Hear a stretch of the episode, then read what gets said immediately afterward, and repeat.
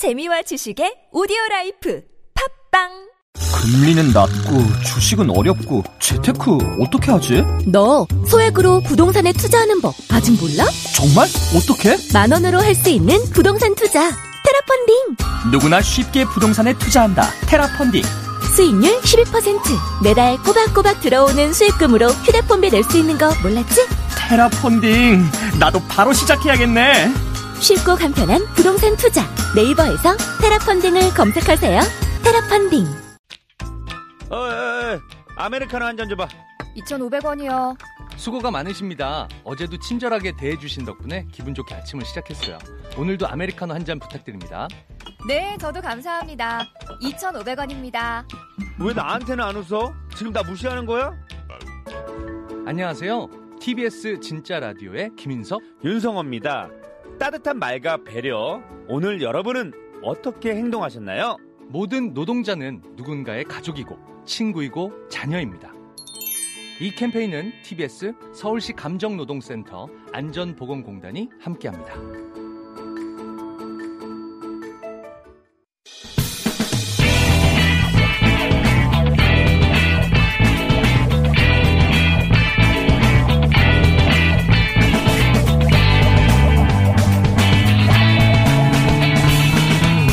김어준의 뉴스 공장.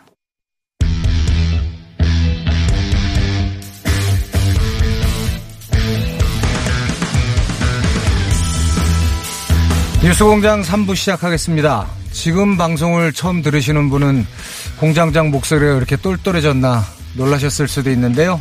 어, 김어준 공장장이 휴가를 간 관계로 대신 진행을 맡고 있는 저는 배우 김의성입니다. 자, 3부에서는 음, 경제 이야기를 좀 해볼까 합니다. 최근 IMF에서 세계 경제 전망 수정치를 발표했습니다. 또 일본 수출 규제가 지난 1년간 한일 경제에 미친 영향에 대한 기사도 나오고 있는데요. 전문가 모시고 짚어보겠습니다. 아, 이분은 저도 꼭 만나뵙고 싶었던 분입니다.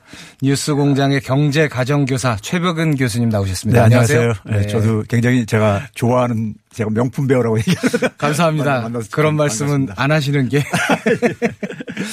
자, IMF가 발표한 경제 전망 그 어떻습니까? 우리나라 경제가 어렵다 이런 기사들이 엄청나게 쏟아져 나오고 있어서 예. 걱정하는 분들도 많은데요. 어떻습니까?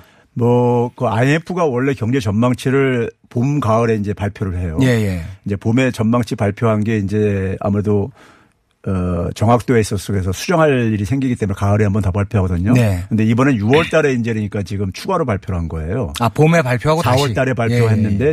이제 두달 음. 만에 또 발표를 워낙 한 변수들이. 많아서 그런 예, 거겠죠. 그럼 이제 4월 달에 발표할 때 에, 보다 성장률을 한 그러니까 평균 우리나라 같은 경우 한 0.9% 포인트, 네. 그다음에 선진 국가는 한 2% 포인트 정도를 더 이제 하향 더 조정했어요. 예.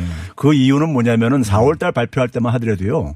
코로나 19 사태가 하반기에는 좀 진정돼 가지고 음. 경기가 회복될 거로 생각을 했어요. 예, 예. 근데 뭐 최근에 보다시피 많은 지금 주요 국가들에서 지금 다시 확진자가 지금 확산되고 있잖아요. 그렇죠. 그러다 보니까는 3분기에도 경제가 썩 괜찮아질 것 같지도 않고 네. 하- 하반기에도요. 네. 그러면서 이제 성장률 이제 하향 전망을 하게 된 거고요. 네. 그런 상황 속에서도 어, 우리나라 같은 경우는 선진 국가들의 평균이 한 마이너스 8% 정도 되는데 네. 우리나라는 마이너스 한 2.1%포인트 정도, 2.1% 정도 되니까요. 음, 선진국에서는 상대적으로 예. 상대적으로가 아니라 나머지 나라들에 비하면 굉장히 그러니까는 아. 어, 마이너스지만은 굉장히 타격 충격이 좀 덜한 편이다 예. 이렇게 좀 이제 표현할 수 있겠습니다. 그 부- 국가 부채도 엄청나게 지금 뭐 어차피 그 돈을 많이 쓰니까 증가할 수밖에 없는 상황인데 그쪽은 어떻습니까? 그러니까 이제 이 성장률 관련해서 이번에 가장 이제 괜찮게 나온 나라 가 중국인데요. 음. 네.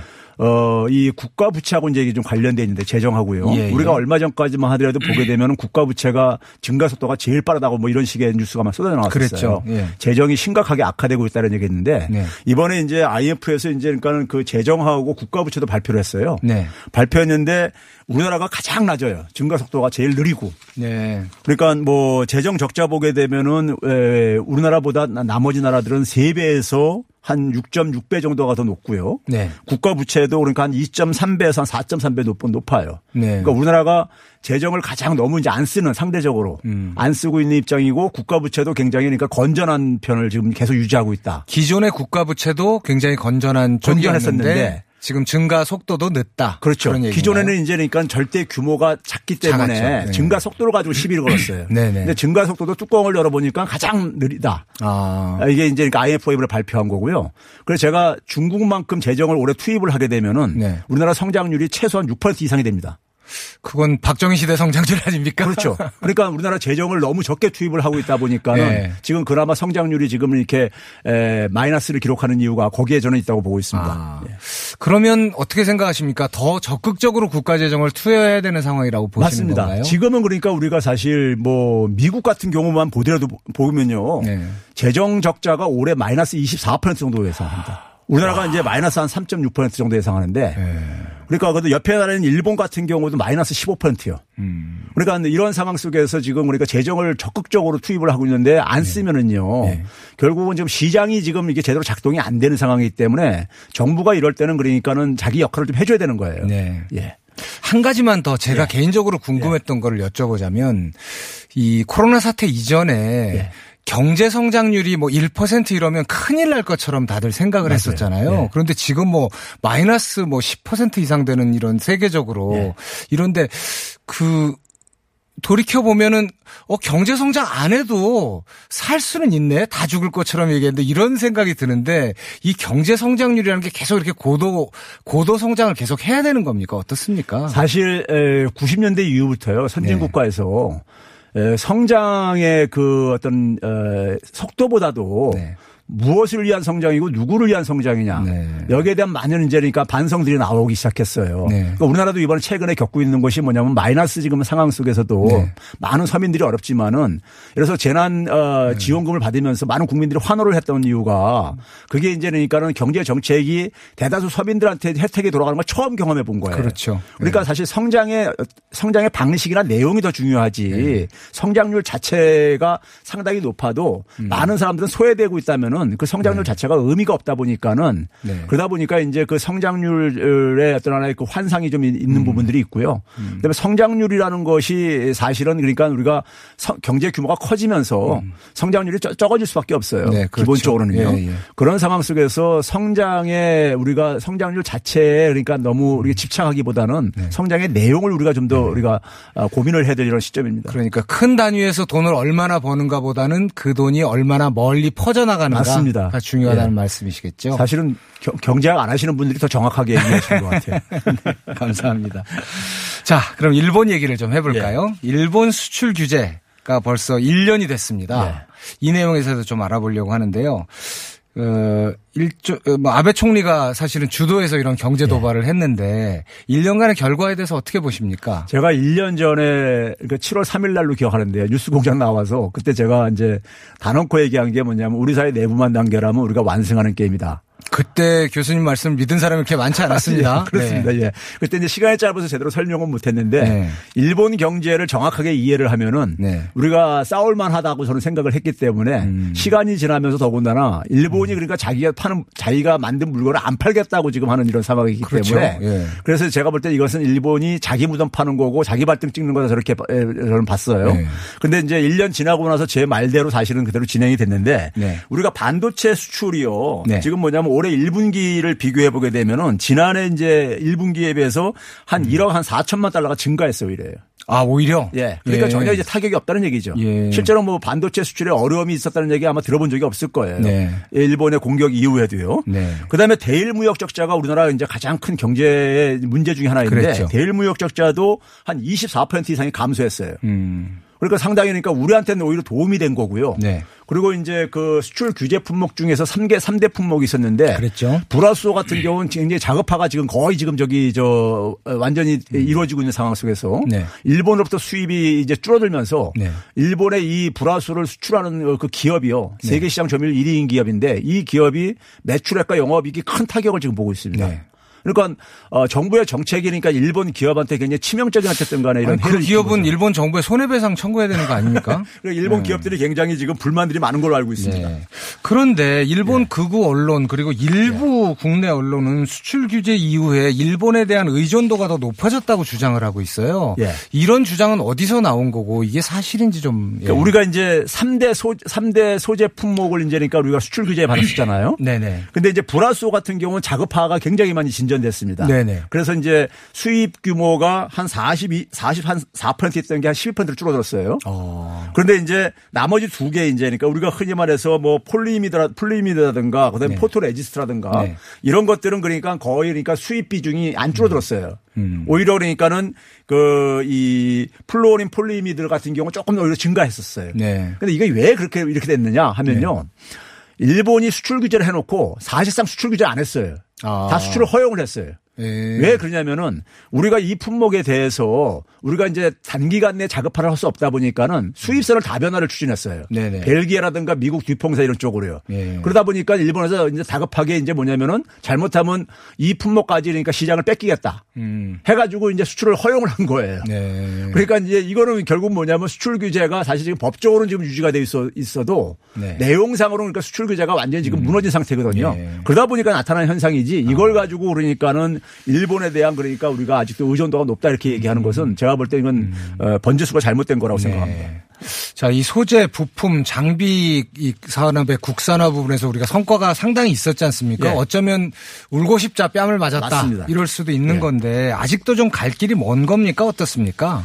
어 사실 그 우리가 예상한 것보다 네. 불화수소 같은 경우만 하더라도 상당히 그러니까 자급화에 상당한 시간이 걸릴 거라고 생각했어요. 너무 빨리 이루어졌어요. 그렇죠. 네. 예, 근데 뭐 사실상 지금 뭐 액화 불화수소뿐만 아니라 기체 불화수소 불화수소까지 거의 지금 대체가 지금 가능한 지금 사- 에, 기술 수준에 지금 근접해 가고 있거든요. 네. 그런 점에서 어, 이 부품 소재에 대한 그러니까 경쟁력, 어, 이 격차 추격은 네. 음. 저는 상당히 빨라질 가능성이 높고 그동안에 사실 안 했던 이유가요. 네. 일본으로부터 싸게 수입해 쓸수 있다 보니까 안, 안 했던 게 있었던 그랬죠. 거예요. 네. 근데 이제 그러니까는 어 이제는 어 일본에 믿을 수 없다 보니까는 어 그걸 이제 그러니까는 그 필요성이 이제 그러니까 더어 입증이 된 거고 네. 그런 상황 속에서 정부하고 기업이 똑같은 어쨌든 간에 지금 스탠스를 갖고 있다 보니까는 네. 저는 굉장히 예상보다 빠른 속도로 지금 음. 일본에 대한 부품 소재 소재 의존도를 줄여갈 수 있을 거라 생각합니다.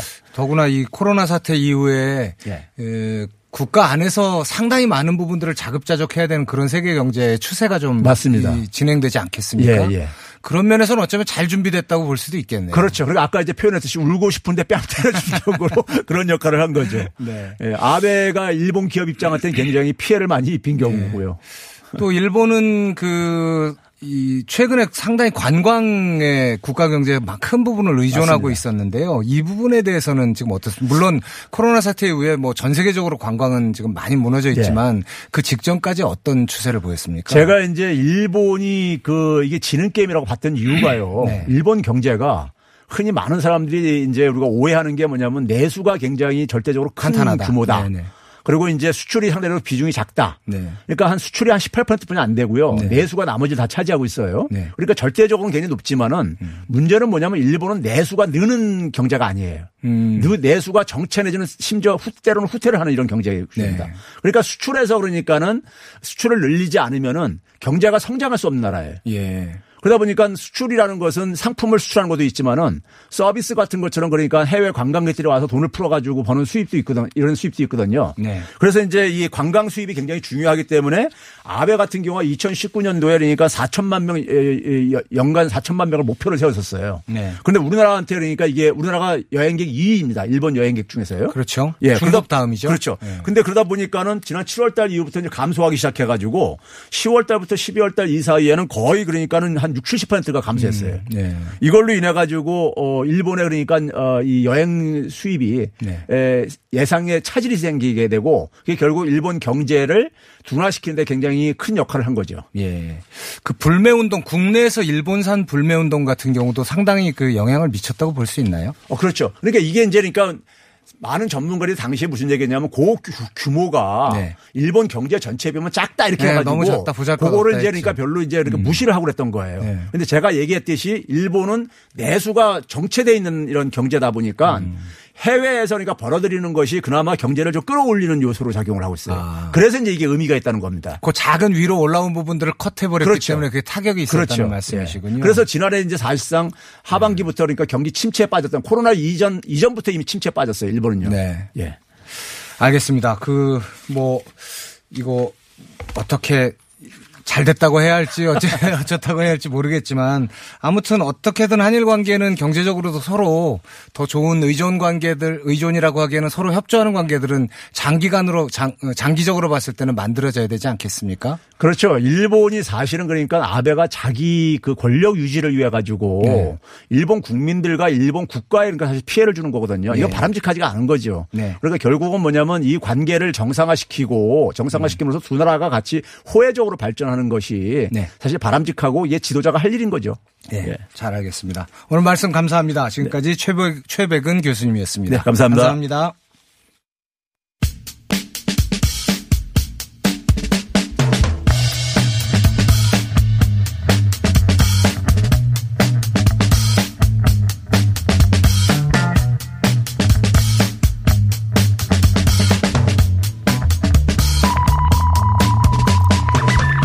(2019년) 홍콩에서는 홍콩 범죄인 인도법 반대 시위가 있었습니다. 저도 어쩌다 보니까 그 시위에 잠깐 그 어, 참관을 한 적이 있었는데요. 중국의 정치적 간섭으로부터 벗어나기 위해서 치열하게 싸우던 홍콩의 시민들. 지금은 상황이 더 심각해진 것 같습니다. 아, 오늘 홍콩 보안법의 통과가 확실시되고 있는데요. 홍콩 보안법에는 어떤 내용이 담겨 있는지 또 어떤 변화를 가져올 것인지 강준영 한국외대 국제지역연구원 교수님께 얘기 들어보겠습니다. 교수님 안녕하세요. 네, 안녕하세요. 네. 제가 홍콩에 갔었던 게 2019년 9월이었습니다. 네, 그때보다 지금 상황이 훨씬 더 안 좋은 것 같습니다. 그때도 심각했는데요. 그렇죠. 그 송환법을 위반을 하고 네. 통과시키려고 했다가 이제 2019년 6월 9일에 첫 시위가 일어났습니다. 네네. 그리고 아마 이제 9월쯤에 가셨는데 그때 가 그렇죠. 굉장히 그 심할 때인데요. 네. 이 송환법이라는 건 잘 아시겠습니다만은 그 범죄인으로 음. 어, 중 홍콩이든 뭐 이 지정을 하면 그 송환이 될 수 있는 법입니다. 네네. 그 왜냐하면 홍콩의 주권은 중국에 있습니다. 그렇죠. 홍콩의 공식 명칭은 중화인민공화국 특별 자치국이기 때문에 행정국이기 때문에 네. 그런 이제 상황이다가 결국 송환법 제정이 실패했어요. 그러니까 중국 입장에서는 이걸 이대로 놔두면 안 되겠다라는 생각을 한 거죠. 그래서 이번에 아, 중앙정부가 직접 나서서 어, 전국 인민대표대회 상무위원회가 법을 만들겠다 이런 거니까 당연히 송환법보다 훨씬 센 법을 만들게 돼 있는 겁니다. 구조적으로. 근데 이게 중국에서 처음 하는 게 아니고요. 네. 2000 어, 3년에도 그 홍콩 내부 행정장관 당시에 동지엔화라는 행정장관이 있었습니다. 네네. 그 보안법을 제정하려고 그러다가 50만 명이 길거리로 쏟아져 네. 나왔습니다. 그래서 아 이거 안 되겠구나. 그래서 포기했었어요. 2012년에는 국민교육 그러니까 홍콩 사람도 중국 국민이니까 중국식 교육을 받아야 된다. 네, 이거 뭐 했다가 홍콩말 또- 쓰지 말게 예, 예, 또. 실패했습니다. 그리고 2014년에 잘 아시는 그 우산혁명이라는 네. 게 일어났죠. 79일간이나 했습니다. 그러니까 이런 과정을 딱 보면서 작년에 송환법이 나고 국제사회의 관심을 끌고 음. 복잡해지니까 네.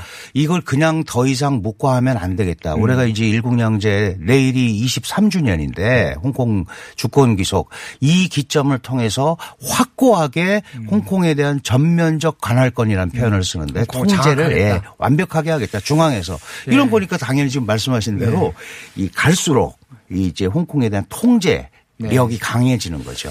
그 결과 오늘 이제 홍콩 보안법이 통과된다는 뉴스가 있었는데요. 네. 이 이름도 무섭습니다. 사실 보안법이라는 이름 네, 저희가 네. 무서워하지 않습니까? 내용이 어떻습니까? 네, 그 홍콩 보안법은 공식 명칭은 홍콩 국가보안법입니다. 예. 이게 이제 왜 이런 표현을 쓰냐면 홍콩이 국가인가 이제 이런 생각을 네네. 하시는데 어, 1990년에 홍콩은 앞으로 이렇게 하겠다라는 법을 만드는 게 홍콩 기본법이라는 게 있어요. 네. 거기 23조에 보면 앞으로 홍콩은 홍콩 의회에서 자치적으로 자신들의 안보 보안을 할 법을 만들어라 이랬단 말이죠. 네. 근데 못 만든 거예요, 지금까지. 그러니까 이번에 만드는 겁니다. 그러면서 크게 네 가지 그, 어, 큰 틀을 정했습니다. 하나가 이제 국가 분열 행위 절대 안 된다. 국가 전복 행위 안 된다. 테러 활동 안 된다. 어, 외세와의 결탁 어, 외세가 지원하고 이러는 거. 네. 이네 가지에 대해서 확고하게 못을 박았는데 네. 지금 보안법 얘기하셨지만 굉장히 애매하잖아요. 그러니까 이, 이, 이, 이 문제는 이 법 자체라기보다는 이 법을 이 어떻게 법을 적용하나. 어떻게 적용할까? 그렇죠. 이거 적용 범위가 무한히 넓어질 네, 수 네. 있다는데 문제가 그렇습니다. 있겠네요. 그러니까 결국 핵심은 네. 국가 분열 행위를 어디까지 볼 건지 네. 지금 이제 나오는 걸로는 뭐 유니언잭이나 성적이 들고 나오는 것도 다 네. 걸릴 수 있습니다. 그리고 국가 분열 활동으로도 또 될 수 있습니다. 그렇죠. 내가 시위를 하지 않아도 네. 그 무슨 단체 소속이면 너는 국가 분열 활동을 한 사람이야. 네. 그러면 언제든지 잡아갈 수 있는 거죠. 네. 더 중요한 문제는 지금까지 그래도 어- 어쩌네 저쩌네 해도 일국양제라는 틀에 의해서 나름대로 자치를 어, 홍콩 내부에서 했었는데 겉보기에서라도 예, 그렇게 했었죠. 근데 이 보안법을 실행하기 위해서 어, 중국에서 파견한 사찰 기구가 아. 홍콩에 상주를 하게 됩니다. 그러면 자치라는 게 없어지는 거잖아요. 네. 결국은 중국의 어, 공안이라든지 검찰이라든지 경찰 뭐 이런 이런 세력들이 들어와서 홍콩 사람들을 인신을 구속하게 돼 있는 거죠. 무섭네요. 이게 이제 문제고 그다음에 거기에 하면은 최장 30년 그러다가 지금 또 새로 고쳐지는 거는 종신형까지 얘기가 나오고 있어요. 이렇게 되면 원래 중국 헌법은 어, 국가 분열이나 전복행위는 종신형입니다. 예. 그러니까 홍콩의 주권이 중국에 있으니까 네. 같아야 된다 법이. 그러니까 일국양제라는 자치를 포기하는 거다라고 이제 그야말로 서방세에서는 일국 양제 포기 선언. 네 그렇게 이제 홍콩 사람들을 받아들이는 거죠. 외세와의 결탁 이렇게 되면은 저하고 인스타그램 그로 서로 이야기를 주고받던 친구들도 홍콩 친구들도 어쩌면 제가 외세고 외세와 결탁했다는 혐의를 받을 수 있는 거 아닙니까? 네, 언제든지 코에 걸면 코걸이가 되는데 이 핵심은 역시 미국입니다. 잘 아시다시피 그렇죠. 네. 아. 그 미국이 홍콩을 거점으로 네. 다양한 활동을 하고 있는 거는 이제 공공연한 비밀인데 네. 문제는 이, 이 홍콩 사태가 자꾸 확장되고 그 다음에 그 학생들이잖아요. 뭐 우리가 음. 네. 아는 조슈아 웡이라든지 그렇죠. 다 데모시스토 어린- 어린, 어린 친구들이. 네. 무슨 근거로 저렇게 하겠느냐. 네. 그리고 이미 홍콩의 민주 세력들은 중국과 중국한테 겁을 많이 먹고 있기 때문에 네. 직접 어, 대들지는 못하는 상황인데 네, 네. 결국은 배후에 미국이 있는 거다라고 중국은 생각을 하고 있습니다. 음. 네. 음. 그러니까 이번 기회에 그리고 특히 미국이 어, 코로나 방역 실패라든지 여러 가지 실정으로 어려울 때 이럴 때 좀 몰아붙이자 네. 이런 것들이 섞여져 가지고 지금 이렇게 강경한 조치를 하는 겁니다. 반대로 미국도 지금 계속해서 중국을 압박하는 모양새를 취하고 있지 않습니까? 네, 네. 그 특별 지휘권 홍콩에 부여했던. 특별 네. 지휘권을 박탈하는 박탈했는데요. 이런 건 또 어떤 영향을 미칠 거라고 어, 이건 이제? 장기적으로 상당히 양국 관계의 그 풍파가 예상이 되는데요. 네. 잘 아시다시피 작년에 송환법 이제 그 결과로 네. 그 결국은 중국이 진 거죠. 그렇죠. 이제 만들려고 했는데 네, 네. 그 미국은 기본적으로 선거전이든 아니면 뭐 어떤 이슈가 있을 때마다 중국 때리기를 해야 아, 미국에서 정치적 입지가 좋아집니다. 그러니까 공화당이든 민주당이든 네. 중국이 미국을 위협한다는 걸 하고 싶은데 그래서 작년 송환법 다음에 그 만든 의회에서 만든 법이 어, 홍콩 인권 네, 민주법입니다. 예, 예. 이게 상원 100명, 하원 425명 만장일치입니다. 예. 이게 굉장히 쉽지 않은 거거든요. 지금 말씀하신 홍콩 특별법은 네. 92년도에 홍콩과 중국은 다른 경제체다. 그래서 만드는 거예요. 네. 그런데 중국이 이렇게 통제하면 홍콩이나 중국이나 다를 게 없지 않느냐. 그래서 앞으로 홍콩도 중국처럼 대우하겠다는 겁니다. 그러니까 홍콩이라는 게 대표적인 자유무역항이잖아요. 홍콩에 들어갈 때 무관세로 갔다가 거기서 다른 나라 갈 때도 무관세로 가고 그래서 중개무역을 했었는데 이제 그런 부분의 지위를 박탈하겠다는 겁니다. 이렇게 되니까 홍콩의 경제적 지위는 떨어지고 중국은 그걸 모르지 않지 않습니까? 네. 중국은 홍콩을 다른 걸로 대체하겠다는 거예요. 심천이나 상해 그리고 얼마 전에는 해남도라는 네. 어, 하이난다오라는 섬을 경제 자유 무역구로 지정했습니다. 그러니까 꼭 홍콩이 없어도 다른 방법으로 일단 버티면 넘어갈 수 있다. 그러니까 홍콩의 지위와 홍콩 시민들만 굉장한 고통을 보는 가운데 끼어서 네. 그런 구조가 된 겁니다. 그렇다면 이 중국 미국은 과연 그 홍콩을 대신하는 그 대체제들로 언제까지 끌어갈 수 있을지 또 미국은 이런 강력한 압박이 스스로에게는 부담이 없는지 이런 부분에 대해서도 좀 그 말씀해 사실 주시죠. 이제 중국이 홍콩을 대체지로 마련을 해서 간다는 네. 거 쉽지는 않습니다. 왜냐하면 홍콩이 국제사회에서 이렇게 어 나름대로의 지위를 인정받고 있는 건 잔 훈련된 공무원들 시스템 네. 그다음에 금융 세계 4, 5대 금융 시장이란 말이죠. 하루 이틀에 예, 되는 게 건. 아닙니다. 네. 그리고 심천이나 뭐 상해도 이미 한 20년 됐지만 믿지를 않거든요. 네. 근데 문제는 이거를 지금 일단 이제 밀어붙이는 거죠. 어, 미국 입장에서도 중국은 네. 안 밀려나려고 하는 거고요. 그런데 미국도 상당한 장기화되면 손해가 불가피합니다. 그렇죠. 왜냐하면 지금 어, 홍콩에 1350개 미국 기업이 있고요. 그리고 전부 본토에 투자하는 기업들입니다. 네. 그리고 8만 5천 명의 미국 시민들이 있습니다. 음. 그럼 이 사람들은 어떻게 할 거냐. 네. 이 고민스럽죠. 그래서 앞으로 이제 어떻게 전개될지 는 굉장히 복잡한데 실질적인 행위보다는 네. 상징적인 조치들을 하면서 11월 대선 때까지는 갈 수밖에 없다. 네. 왜냐하면 그 부분은 미국도 전혀 양보할 수 없고 그다음에 중국도 거기에 대해서 밀리는 모습을 보일 수가 없거든요. 왜냐하면 네. 지금 중국 경제가 굉장히 어렵습니다. 그렇죠. 그리고 베이징 같은 데 지금 코로나가 다시 창궐을 하기 일보 직전이기 때문에 네. 결국은 어, 미국과의 각을 세우고 텐션을 음. 유지하는 것도 홍, 중 국 내부의 민족주의를 강화하는 데는 괜찮거든요. 그러니까 이게 정치적으로 이용될 위험성들 네. 이런 것들이 앞으로 홍콩과 중국, 음. 미국을 둘러싼 문제로서 굉장히 복잡해질 거다 이렇게 봐야 될 것 같습니다. 결국 가장 두려움에 떨고 큰 고통이 예상되는 것은 홍콩 시민들인데요. 그렇습니다. 네. 지금 보안법 통과 이제 오늘 통과될 텐데 앞두고 있는 홍콩 사회 분위기 어떤지 마지막으로 좀 전해 네, 주십시오. 홍콩이 사실은 이제 시민 사회가 많이 분열이 됐습니다. 네. 왜냐하면 우리가 시위를 보시면 알지만 작년에 마지막에 홍콩 이공대에서 한 200명이 격렬한 시위를 네, 하는데도 많은. 홍콩 네. 시민들이 구경을 한단 말이죠. 네.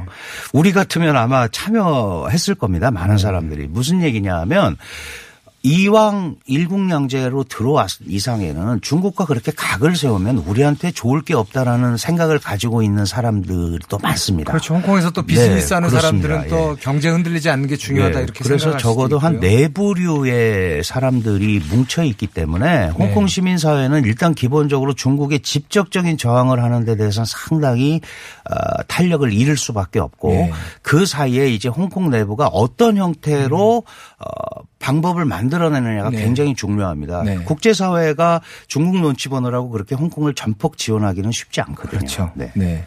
아무튼 이 모든 사태에서 홍콩 시민들의 자유와 안전 그렇습니다. 이 최대한 보장되기를 바라는 그런 마음입니다. 일단 일국양제 약속한 거를 지키는 게 제일 중요합니다. 그걸 안 지키면 이렇게 어려워집니다. 네. 네. 네. 지금까지 한국외대 국제지역연구원의 강준영 교수님이었습니다. 감사합니다. 고맙습니다.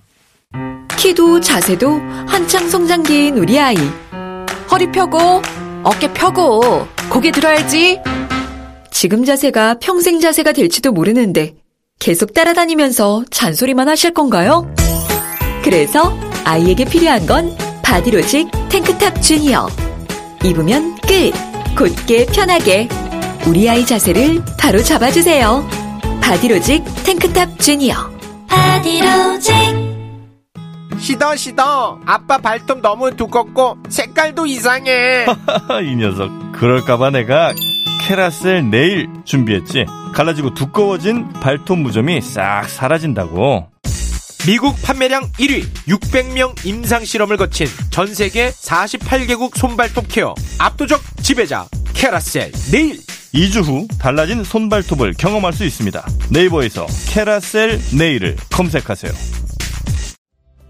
안녕하세요. 치과의사 고광욱입니다. 태아가 자랄 때 가장 먼저 생기는 기관이 어디일까요? 바로 입입니다. 먹는다는 것은 삶의 시작이자 끝인 것이죠. 100세 시대인 요즘은 치아를 100년 가까이 사용합니다. 그럼 어떻게 해야 치아를 100년 동안 건강하게 관리할 수 있을까요? 바로 올바른 칫솔질과 정기적인 스케일링입니다. 가까운 치과를 방문하시면 치과의사 선생님께 올바른 칫솔질을 배울 수 있습니다. 그리고 1년마다 건강보험 적용이 되는 스케일링 치료 놓치지 마세요. 이 캠페인은 유디치과협회와 함께합니다.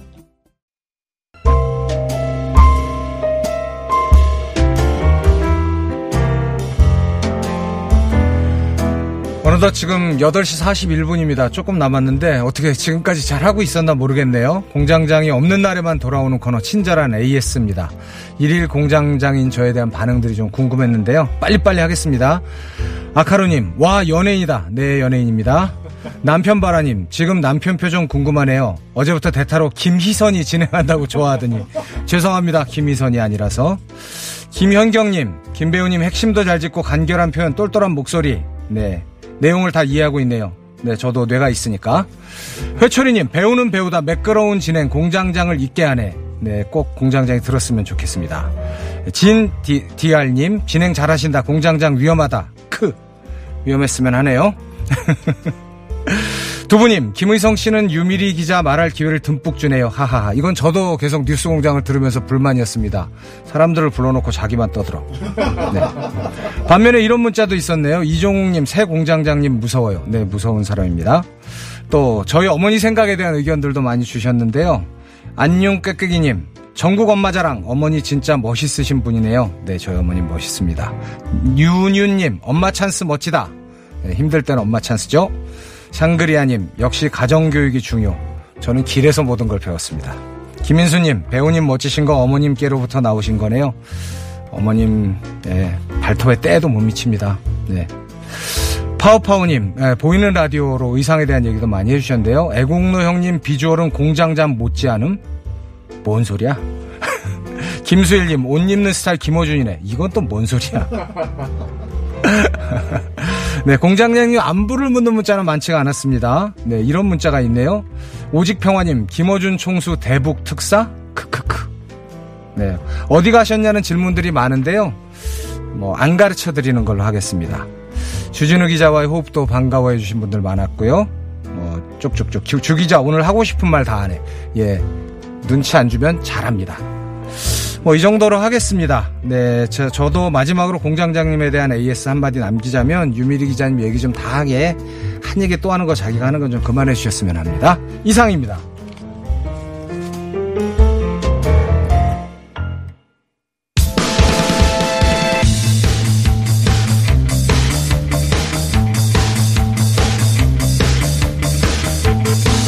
사부는 스포츠 공장입니다. 문체부가 드디어 프로스포츠의 제한적 관중 입장을 허용한다고 밝혔습니다. 괜찮을까요? 드디어 프로축구, 프로야구 직관이 가능해지는 겁니까?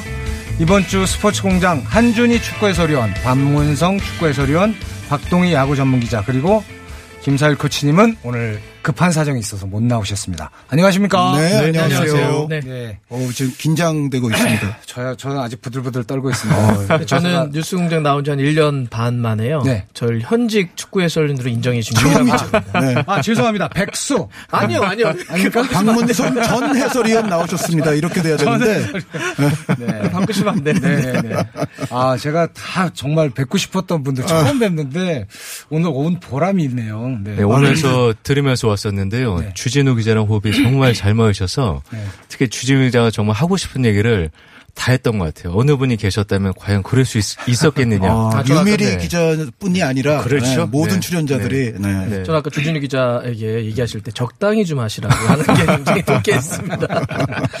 자, 축구 얘기, 축구 얘기, 야구 얘기 하시죠. 이제 관중을 받으려는 움직임 나타나고 있어요. 어떻게 생각하십니까? 어, 그러니까 다른 시설들에서 이미 이제 사람들이 들어오잖아요. 네네. 예를 들어 이제 여름이 되는데 물놀이 시설이라든가 네. 예를 들어 지금 뭐 요식업이라든가 또 종교, 학교 많은 곳에서 사실상 지금 사람들이 들어오고 있기 때문에 네. 그런 형평성 상에서 보면은 스포츠에서도 잘만 관리가 될 경우에는 네. 사람이 들어올 수는 있겠다는 생각입니다. 다만 이제 이게 리스크도 좀 있는 것이 그렇죠. 만약에 또 이 스포츠 시설 안에서 확진자가 나오게 되면 지금 또 돌아가고 있는 프로야구, 프로축구 등이 여기서 또 좀 제동이 걸릴 수도 있기 때문에 네. 리스크는 있겠습니다만 다른 분야들과 비교를 해볼 때는 형평성상으로만 보자면 이제 스포츠도 어느 정도는 사람이 음. 잘 관리된 하에서 들어오는 것이 형평성이 있다 이런 생각이 있습니다. 네, 특히 실외 스포츠의 경우에는 지금 현재 사람들이 이용하는 다른 시설에 비해서 오히려 상대적으로 안전하다고 생각할 수도 있는 거 아니겠습니까?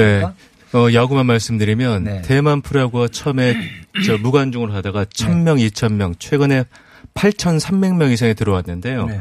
감염자가 나오진 않았습니다. 음. 근데 저는 정부에서 이 프로 스포츠를 많이 이해주, 이해해준 결과를 보는데 이 프로야구는 모 구단의 경우는 7월 달에 1, 2군 선수단 연봉을 지급하지 못할 수도 있다. 아. 네, 이런 얘기도 나오고 있어요. 그만큼 네. 사정이 어려운데 이게 관중이 단 100명이라도 들어와야지 네. 이 프로야구 팬들이 관심도가 높아지고 또 티켓 판매뿐만 아니라 이 각종 야구용품 판매 늘어날 수가 있거든요. 네. 그래서 프로스포츠 산업을 좀 이해해준 결과가 아닌가. 네, 그렇게 생각을 합니다. 근데 이제 뭐 지금 혹시 이제 들으시는 분들이 아 지금 그럼 경제적으로 어려워서 좀 무리하게 관중을 받으려고 하는 건가라고 오해하실 수도 있으실 것 같은데요. 저희가 지난번 뉴스공장 나와서 한 두 달 전인가 개막 앞두고 말씀드렸던 게 이미 플랜을 다 짜놨던 대로 가는 겁니다. 아, 네, 네. 처음에 저희가 매뉴얼대로 해가지고 어떻게 가겠다. 그래서 어느 정도가 단계가 되면 유관중을 제한적으로 하겠다. 띄엄띄엄 앉아서 한번 해보겠다라고 하는 거니까 그 계획하에서 정부와 지금 논의하고 있는 겁니다. 네. 야구의 경우에 네네. 그 예년에 비해서 특별히 잘하는 팀들이 좀 있습니다. 네네. 그런데 관중이 없어서 잘하는 거 아니냐 이런 얘기들이 있어요. 네.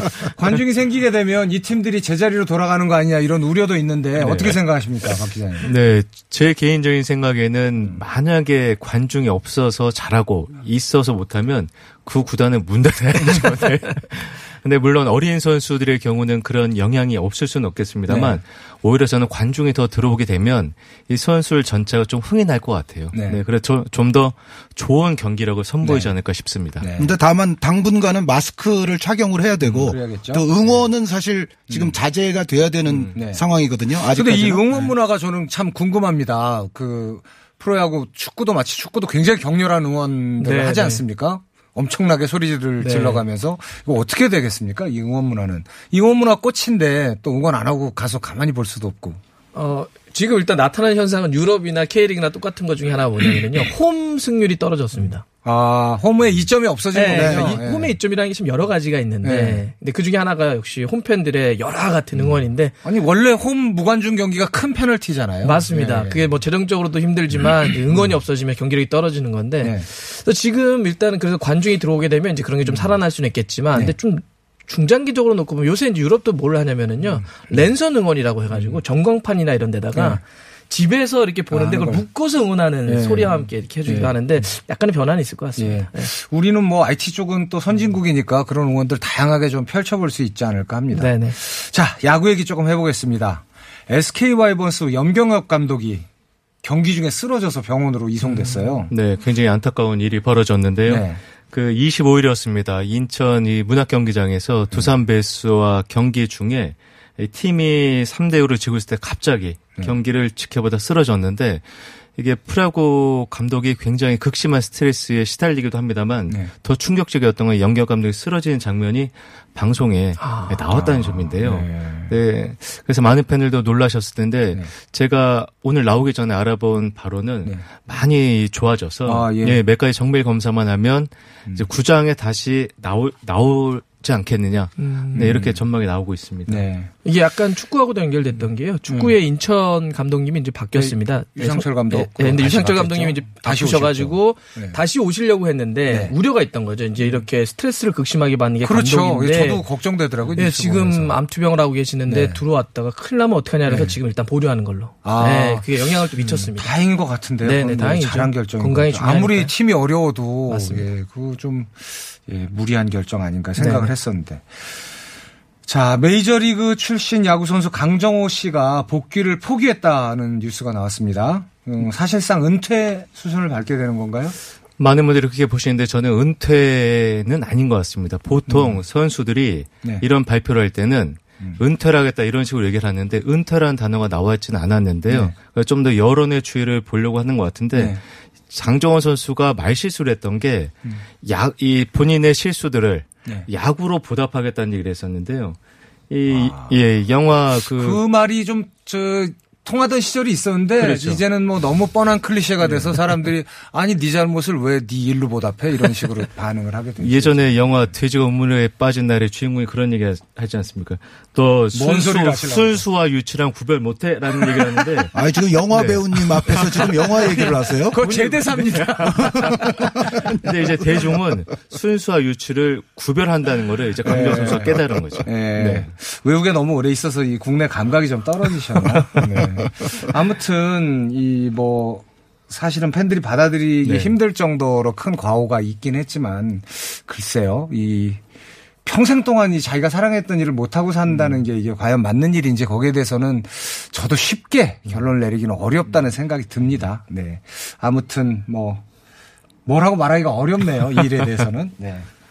자, 퓨처스 리그가 지금 재편성됐다고요? 어, 인터리그 경기를 다 취소했다면서요? 네, 지금 이 프로야구가 아까도 제가 앞서 말씀드렸지만 굉장히 어렵기 때문에 이제 음. 숙소비라도 아끼자는 마음으로 그전 같은 경우는 지방도 내려가서 자고 오고도 했었는데 네. 지금은 그러지 못하거든요. 음. 그래서 이제 인터리그 한마디로 이 인터리그 경기는 먼 거리를 가는 건데 그걸 네. 하지 않겠다는 거죠. 그래서 운영비를 아끼겠다는 뜻입니다. 상당히 절박함이 네. 드러나는 그런 결정의 대목입니다. 우선 혹시 두 분이 얘기 못 하실 수도 있으니까 우선 축구 얘기로 다시 먼저 넘어가서 축구 얘기 먼저 좀 하겠습니다. 기성용 선수가 귀국했습니다. 어, 스페인 생활 접고 귀국했는데 부상 문제도 좀 있다는 얘기도 있었고 그랬는데 네. 지금 어떻게 됩니까? 귀국하면은 지금 새로운 팀을 찾아야 될 텐데. 기성용 선수 문제는 이미 몇 개월 전에도 한번 불거졌던 바가 있습니다만 네. 기성용 선수는 일단은 FC 서울과의 그 위약금 문제 때문에 네. 다른 구단으로 가는 것이 그렇게 쉬워 보이지는 않는 상황이고요. 그런데 FC 다만 서울이 뭐 전혀 성의를 안 보였다 뭐 이런 서운하다 예, 예, 이런 예. 얘기들 좀 있었어요. 그래서 일단은 서울로 가는 게 자연스럽기는 하지만 말씀하신 대로 이미 서울과는 약간 또 어, 마음이 좀 상하면서 네. 틀어졌던 바가 있기 때문에 이번에는 과연 기성용 선수가 어떤 선택을 하게 될 것이냐가 굉장히 초미의 관심사인데 네. 저는 제 개인적인 생각은 FC 서울이 어쨌든 이번에는 기성용 선수에게 한번 접근해 볼 것이다. 좀더 진지하게 그런 생각은 듭니다. 일단 최근에 서울이 좋은 뉴스가 별로 없었기 때문에 뭔가 이럴 때 기성용 선수와의 재회를 하게 되면 그게 서울에게는 여러 가지 전력적으로나 또 분위기적으로나 좀 좋은 효과를 가져올 수가 있겠다는 생각인데 과연 이제 그런데 기성용 선수가 그 협상 테이블에서 어떤 이제 모습을 보일 것인지 그리고 네. 만약에 서울이 또 안 된다면 기성용 선수가 이제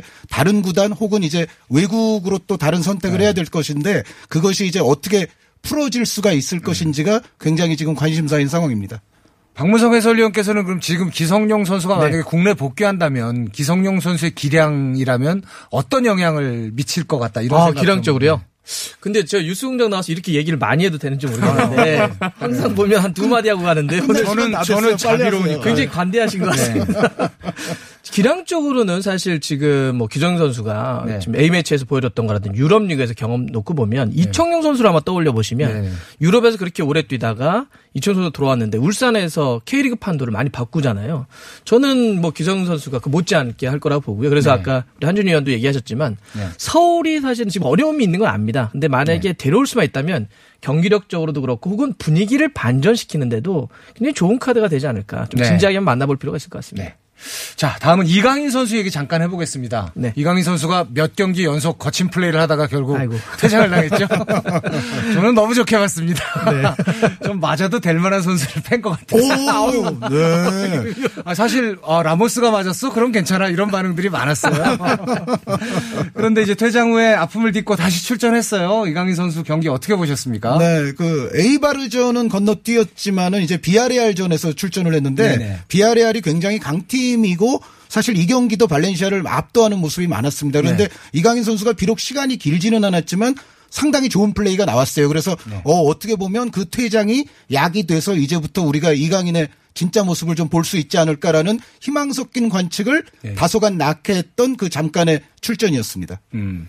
네, 맞아도 될 만한 선수는 없다. 이런 그 반응을 보여주셔서 죄송합니다. 하지만 그동안 라모스 선수가 걷어찬 선수들을 생각하면 저도, 네. 네. 아, 이 가운데 이강인 선수 소속팀 감독이 바뀌면은 포메이션이 바뀌어서 이강인 선수가 좀 팀에 더 그 많이 기여할 수 있지 않을까 이런 얘기도 있는데 어떻습니까? 이미 지금? 바뀌었는데 그 아, 박문성? 위원에게 넘기겠습니다. 아, 예. 아, 그럴까요? 짧게, 아, 예, 마지막으로. 네, 짧게요.